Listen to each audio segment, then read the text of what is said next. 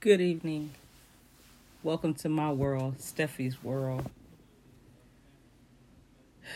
Tonight's podcast is just, I'm trying. This one tonight is going to be kind of off the cuff because it's been a pretty rough day. I'm your host, Stephanie Cosby.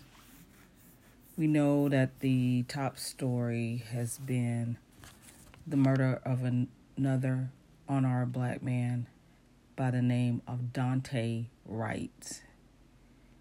Again, Minneapolis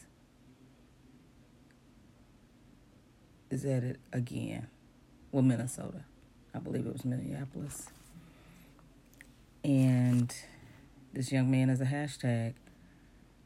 20 years old. Same age as my child. I have nephews around this young man's age.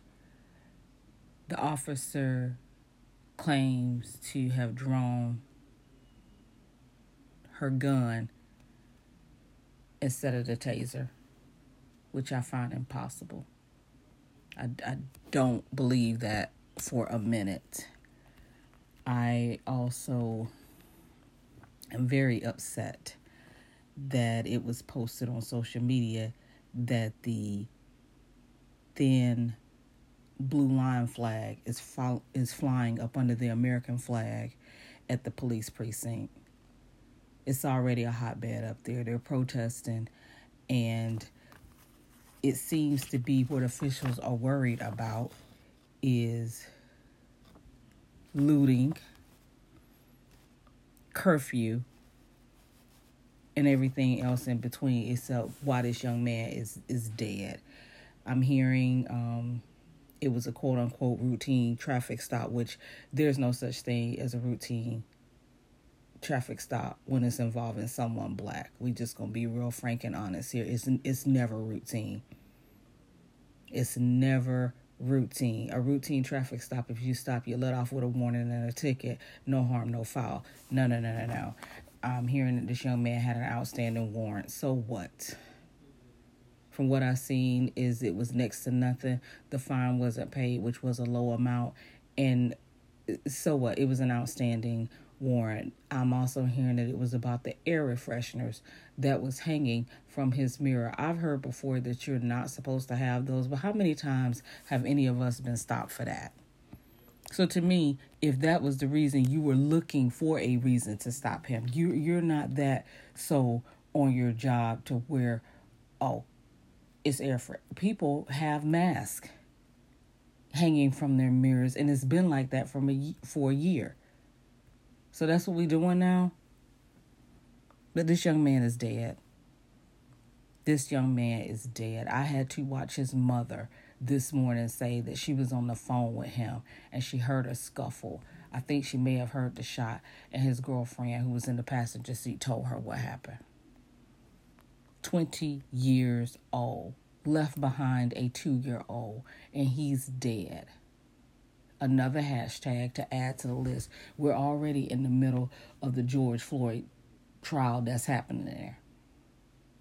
We're already having this man's character assaulted and everything about his record being on display. I had to watch his brother break down on the stand later this afternoon, and I've heard it again that his drug use had nothing to do with his death. Again, that's having to be reiterated because it wasn't about Derek Chauvin's knee to the neck. I mean, when is enough? When does it stop? And then the minute somebody says defund the police, you all who just are in love and with the police and law enforcement, and you all who want to tell, just comply. Well, how about this? When you comply, you still die. But the minute someone says defund the police, oh, you're all pissed in. You were all pissed. And it does not mean we run around here with no police. That's not the meaning of it. It's been said 100 times, and I'm not going to go there again. But the minute somebody says that, you're all pissed and you're up in arms. I've already seen it. Well, if he just would have done this. Well, if he just would have done that. What about if you just shut up? That's not your son or daughter that's dead. Dante's right mother has to now plan a darn funeral.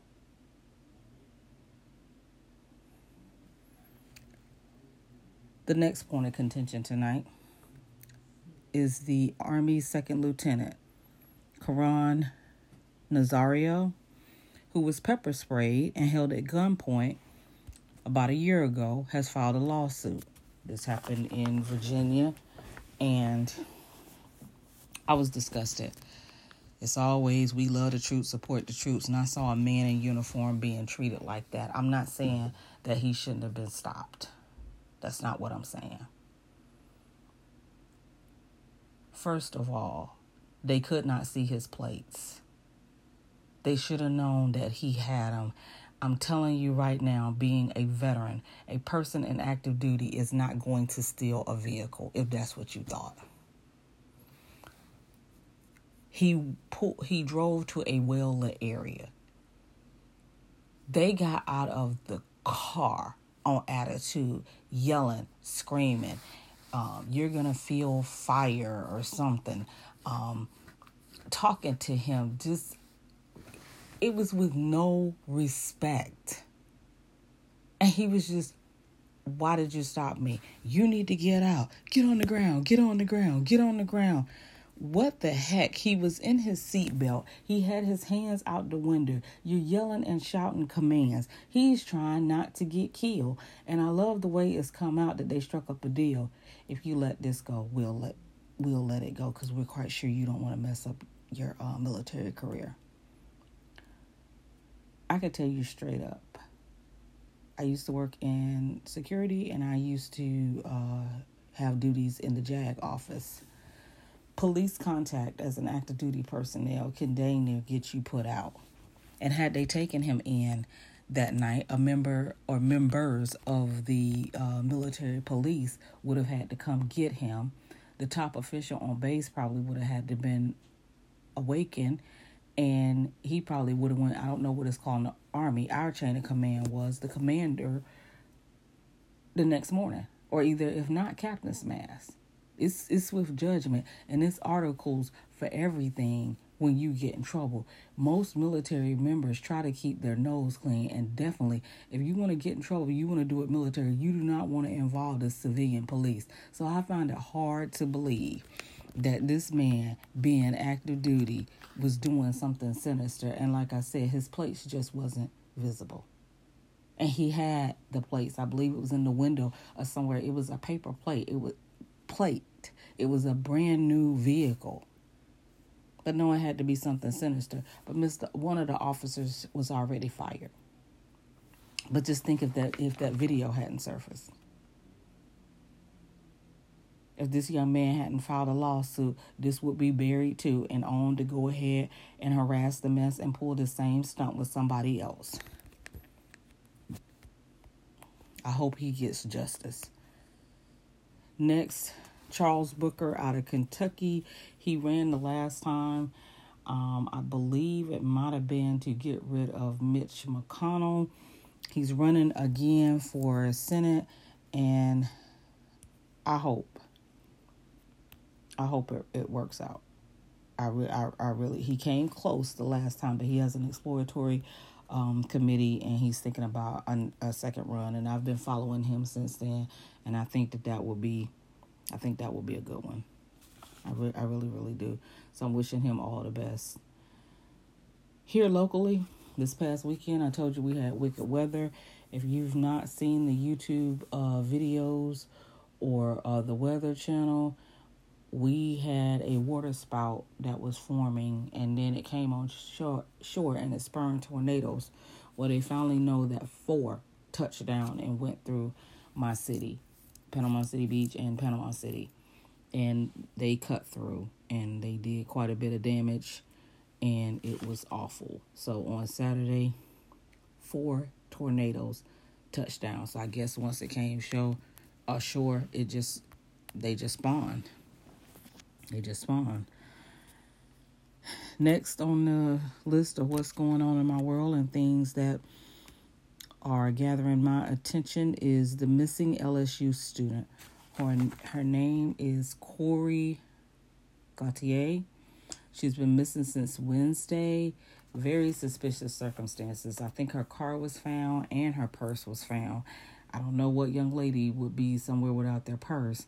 She's a LSU college student, and the United Cajun Navy is involved with the search. But her name is Corey Gautier.